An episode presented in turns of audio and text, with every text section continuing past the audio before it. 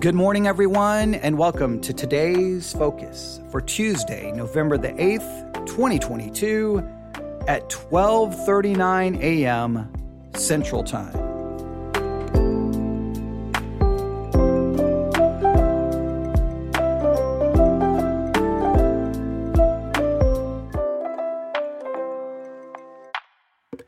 Well, yesterday for today's focus, we talked about two contradictory promises. There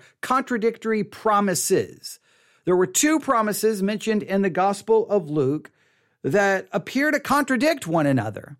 I challenge you to look up some sermons on it, commentaries. One person sent me a screenshot of the possible solutions to this apparent contradiction. And another listener sent me a link to a sermon and said it's closer to the end of the sermon. He brings it up and he addresses it. Of course, I haven't listened to it.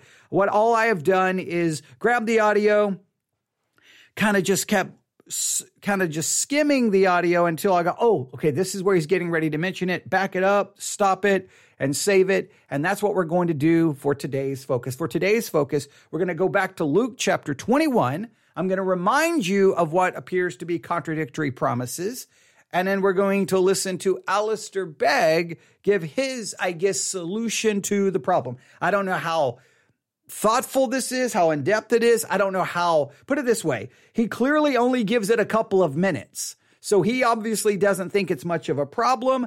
However, to be fair, I think in most cases where there's a clear problem in the text or a difficulty in the text, preachers tend to always skim past it instead of spending time on it, but we'll see. So let's remind you, Luke chapter 21, today's focus, Luke chapter 21, verses 12 through 19. Are you ready? Here we go. But before all these, they shall lay their hands on you and persecute you, delivering you up to the synagogues and into prisons, being brought before kings and rulers for my name's sake. And it shall turn to you for a testimony. Settle it therefore in your hearts not to meditate before what ye shall answer, for I will give you a wisdom which all your adversaries shall not be able to gainsay nor resist. Now, I think immediately this begins to tell us, wait a minute, this seems to be specific promises for specific people, and I would guess that this is specifically for the disciples. And if we look at the context here of Luke 21, the context of Luke 21, if you go back to verse C, Luke chapter 21, look at Luke chapter 21, verse 5, and some spake of the temple, how it was adored with goodly stones and gifts. And he said, as for these things which ye behold, the days will come, and the which there shall not be left one stone upon another that shall not be thrown down. And they asked him, saying, Master, but when shall these things be, and what sign will there be when these things shall come to pass? That the context here is Jesus is talking about the destruction of the temple, and that occurred in 70 AD. Then he starts giving them the signs. Remember, this is messed up in Matthew 24. You can go listen to our series on Matthew 24. And when I say it's messed up, the church has handled these passages horribly. They take these things, these signs, rip them out of the context of 70 AD, and apply them to the future when the context is the destruction of the temple that was standing when Jesus was on earth. So immediately we know these promises are for the disciples, and they directly relate to what they're going to experience leading up to 70 AD, I think. I don't know how else you can get around it. That's the context. Hey, that temple, it's coming down. It's going to be destroyed. Well, when is it going to happen? What are the signs? Jesus begins to give the signs. Somehow the modern church has come along and go, nope, that's for the second coming of Christ. That's for the tribulation. And you're like, whoa. That's for the destruction of the temple in 70 AD. I don't know why we do that. It's a disease, and when I say it's a disease, it's because it happens so frequently. So immediately I know that these promises right here about, hey, you don't even need to think about what you're going to say, because you're going to speak and your wisdom is going to overcome your enemies and your adversaries. This is leading up to 70 AD. This is for the disciples. Then he goes on to say, in verse 16, and ye shall be betrayed both by parents and brethren and kinsfolks and friends, and some of you shall they cause to be put to death. All right, so here's the promise. Here's promise number one. You're going to be persecuted, and some of you are going to die. All right, okay, that seems pretty specific, but then this is where it gets weird. And you shall be hated of all men for my name's sake, but there shall not a hair of your head perish. So some of you are going to die, but not a hair of your head is going to perish. How do we reconcile this? How do we understand this? What is the solution? Well, first and foremost, just know that these promises are specifically for the disciples, I think, leading up to 70 AD. So is it saying you're going to die, but not a hair of your head will perish before 70 AD? Like, how do we understand this? There's a couple of solutions that people have suggested. I would go through the three that someone sent me. But for now, what we're going to do is review the audio that someone has sent me. And then maybe tomorrow, for today's focus, we'll look at the three that someone sent to me. And I really appreciate that person doing the work and doing the homework. But are you ready? Here we go.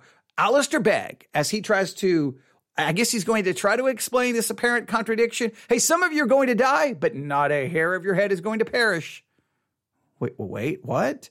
Let's see what they offer as a solution for today's focus. Here we go. Alistair Begg. Let's listen carefully. Now, the persecution, says Jesus, will provide an opportunity for his followers to bear witness to the truth of who Jesus is and what he has done. This will result in your being witnesses to them. And then verses 14 and 15, he says, but I want you to make sure that you're not worried at all about what will happen to you in that moment, because I'll make sure that you have the words and you have the words and the wisdom that none of your adversaries will be able to resist or contradict. In one of the other Gospels, it says, the words will be given you in that day. If I had $1 for every time somebody told me and used that phraseology to explain why it was that they hadn't finished their Sunday school or Bible class preparation, or at the average pastor's conference where he says, well, you know, I haven't done much study this week, but words will be given me in that day. I want to tell him that's got nothing to do with you at all. Nothing to do with you at all. You lazy preacher. There is no comfort for you in Luke 21, 14 and 15. And that is so true. Those promises have, I don't know if he would agree with me, but to me, you have to come to this conclusion. Those promises have nothing to do with us. Look, he's giving the signs and promises related to the destruction of the temple in 70 AD, first and foremost. So this is a promise that in the persecution that the disciples were going to face from basically Jesus after his death, burial, resurrection, and ascension. And then we read about the persecution that happens in the book of Acts leading up to 70 AD. That's what Jesus is referring to. That is a specific apostolic promise. Jesus is not giving, if he's giving us the words to say, then obviously the Bible's not the final authority. You have extra biblical revelation, except you come up with a million theological problems. All right. But yet so many times people say God is giving them the words to speak, and then they speak, and you're like, I hope God is doing better than that. Okay. All right. Never mind. But you get the idea. All right. So these are apostolic promises so far. Now the issue is, how is he going to reconcile? You're going to die, or some of you, but not a hair of your head is going to perish. What do we do with this? Let's see what Alistair Begg offers as a solution.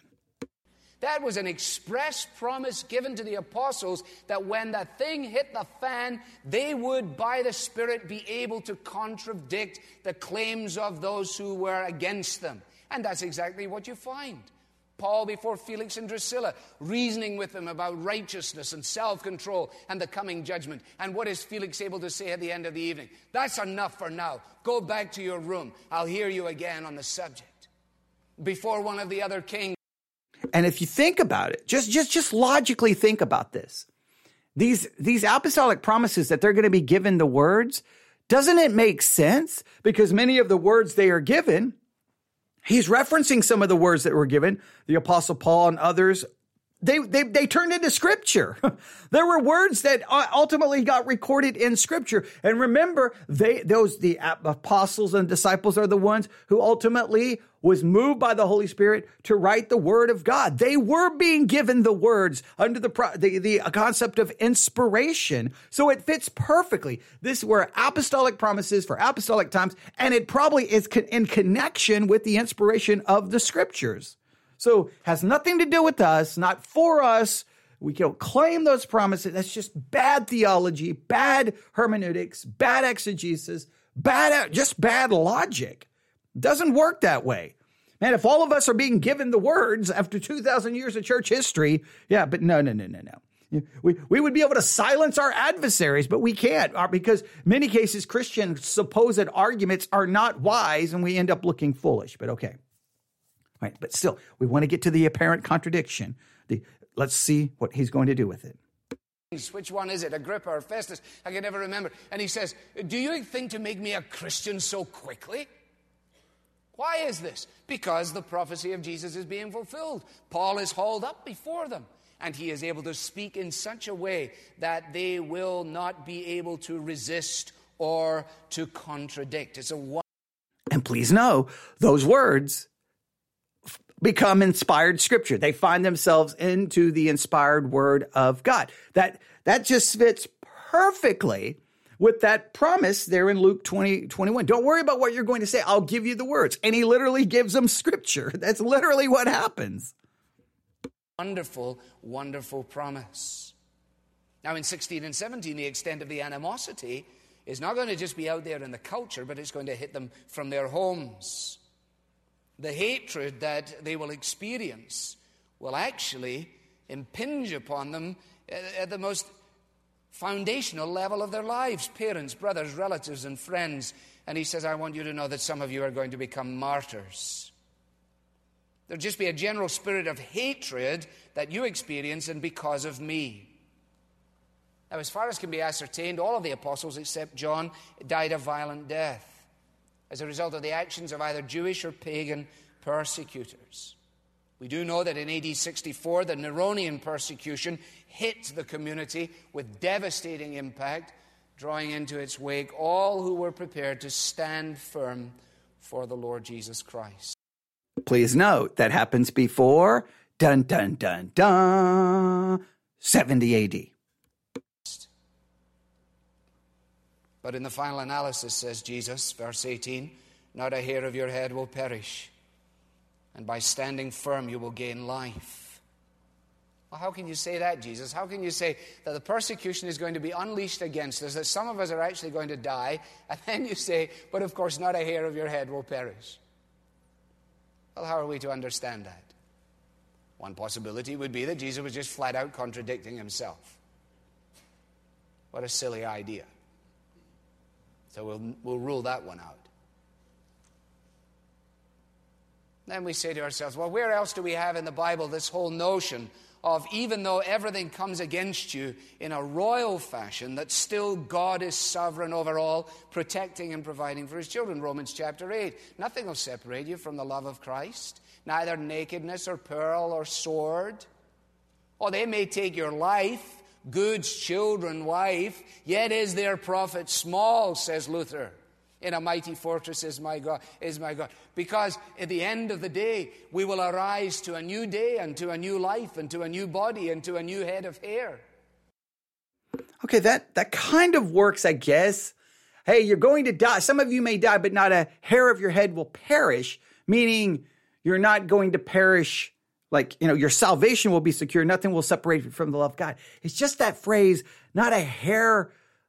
In fact, let me read it from the King James. I don't want to misquote it. Not a hair of your head will perish. It just sounds like you're going to be preserved physically. Now, he's saying you'll be, in a sense, resurrected, a glorified body and a new hair on your head. A new head of hair. Yeah, okay, all right, maybe. Let's see what else he says. And therefore, in the ultimate sense, God has got it all under control. That doesn't mean that we won't die in some strange way, but it does mean that it will not take God by surprise. And he protects his own. And so he is urging them to be those who are standing firm rather than those who are being swept away by those who are unstable and distort the Scriptures. So having warned them not to be deceived and not to be disturbed, and having explained what to expect in the years prior to the destruction of Jerusalem, he now tells them of the sign which will indicate that the destruction of the temple is close at hand. Okay, he moves on relatively quick. So he gave two options. Jesus contradicted himself, and he just said, that can't happen. And then, so basically, some of you are going to die, but you're not going to perish. So the hair of your head is not referring to some kind of physical preservation. It just means you will not perish in hell, because nothing can separate you from the love of God. Okay. I want to say, that's it. That's it. I struggle with that one. It just is. I'm trying to, I think I'm going to struggle with all the answers to some way. So let me see how this works. All right, Luke 21:16, you shall be betrayed both by parents and brethren and kinsfolk and friends, and some of you shall they cause to be put to death. But there shall not an hair of your head perish. And your patience possess your soul. Is it saying that some of you are going to die, but you won't die prior to the destruction of the temple? If Jesus' prophecy is, hey, the temple is going to be destroyed, none of you are going to die before the destruction of the temple. So then we do have to ask, was any of the apostles martyred prior to 70 AD? Or any of the apostles, any of the disciples martyred before 70 AD? All right, hang on. I'm going to just look here, all right? I don't know. I know I'm supposed to already stop for today's focus. We're supposed to keep these at 15 minutes, but I've got to at least look at this. I'm just going to go, when did the disciples die? All right, let's see here. What do we have here?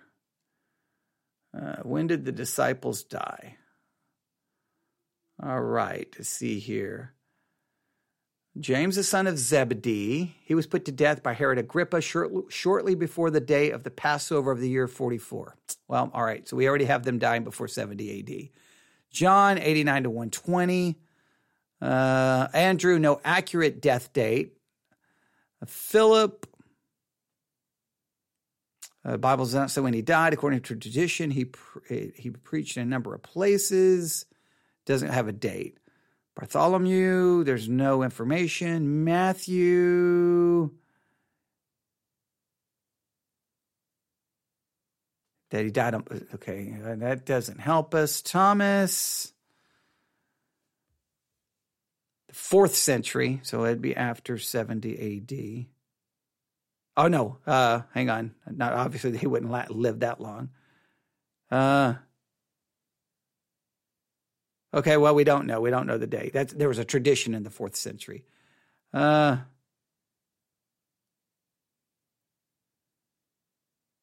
No, we don't know.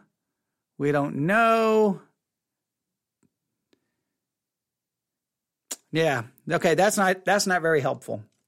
And that's not very helpful. So I was like thinking, hey, some of you are going to die, but not a hair of your head will perish before 70 AD.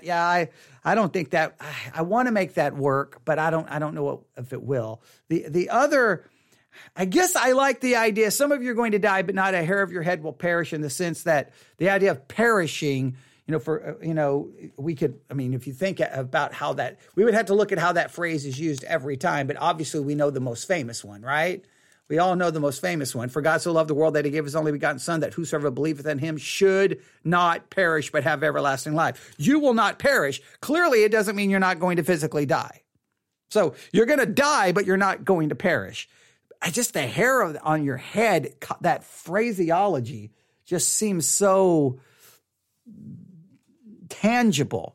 But I think that's a possibility. I think that's a possibility. So we'll leave it there. I want you to, today's focus, remember the whole goal of this podcast series, it's supposed to be 15 minutes long to give you one thing to focus on for the entire day because there's a million things coming at you. Spend some time today focusing on Luke 21.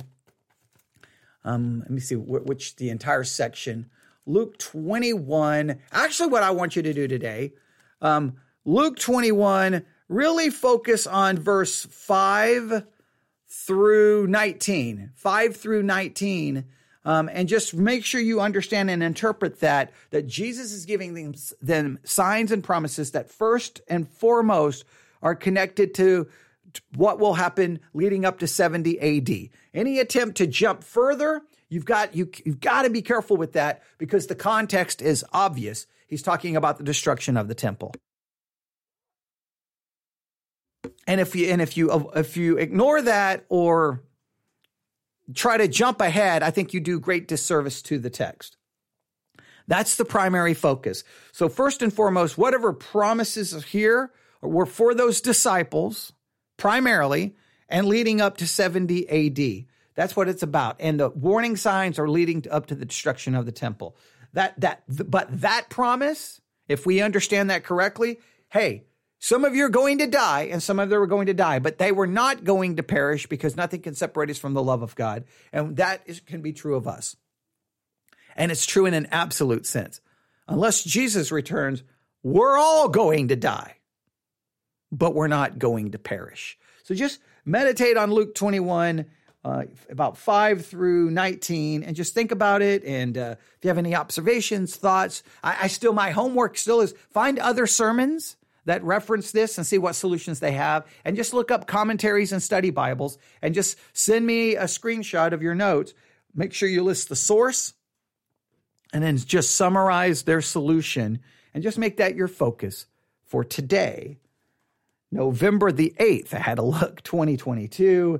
And that is your today's focus. And today's focus was recorded and came to you as a live broadcast at 1 o'clock in the morning. Okay. It's now 1:02 a.m. here in West Texas. And there's probably not a lot of people doing live broadcasting at 1:02 a.m. But that's one of the beautiful things about the internet, that whatever time of day, night, or morning, I can turn on the microphone and talk about the Word of God. I will forever be blown away by that. I can just turn on the microphone and talk to people about the Word of God. They may not like it. They may disagree. But do you know how amazing that is? I don't know. I'll never take it for granted. I'll never take it for granted to open up my iPad and go to Sermons 2.0 and just sermon after sermon, the Edify Christian Podcast app, sermon after sermon after sermon, the Sermons.net podcast, basically Sermons.net app, sermon after sermon. Just, we have so much available to us, but sometimes all of that available to us can distract us, which is destructive for our spiritual life. So instead of being distracted, focus on Luke 21, 5 through 19, and make that today's focus for this November the 8th, 2022.